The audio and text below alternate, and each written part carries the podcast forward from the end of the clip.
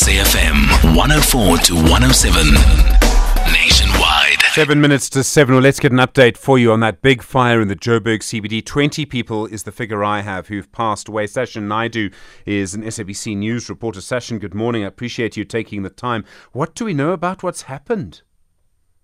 Hi, good morning, Stephen. Well, currently, as we speak, you know, there is still smoke coming out of the five-story building which caught fire at around 1:30 a.m. this morning. So, according to emergency services, this building is actually a hijacked building where there are quite a number of informal structures uh, that have been put up by the uh, people living inside the building.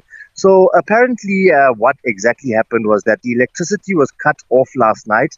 So emergency services says that they believe that you know people took to using other forms of heating devices within um, this building, and they understand that that is what might have caused uh, you know, this fire incident. So currently, as we speak, firefighters are conducting damping down operations, uh, and they are also conducting a search and rescue uh, operation because they say that uh, once they do conduct their search and rescue operation, they do believe that uh, there will be uh, a possibility, you know, of more people and more bodies being found inside the building.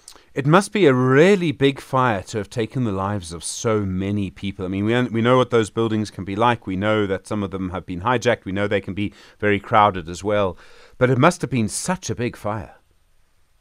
Yes, that is correct. So, according to uh, people on the scene who witnessed the incident, they say that the fire started on the lower levels of the building, which actually uh, made it a problem for those living above to try and exit the building, which resulted in so many people actually losing their lives and so many people having been injured because they say it was quite a mission, you know, for them to actually try and, and escape the fire and come out of the building from the higher floors.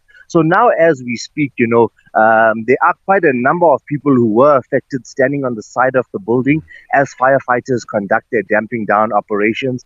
And the bodies of those who perished during this fire have been covered up by emergency services and um, they are, you know, still conducting operations here at the scene. Sure. Sashin Naidoo, thank you. I look forward to your reporting in the 7 o'clock news in a few moments and uh, the rest of the news bulletins through the day as well. But a very, very serious story. If you uh, in are in that area in the Joburg CBD, if you know more about that building, a five story building, we understand, a hijacked building as well. Good to hear from you on 086 2032.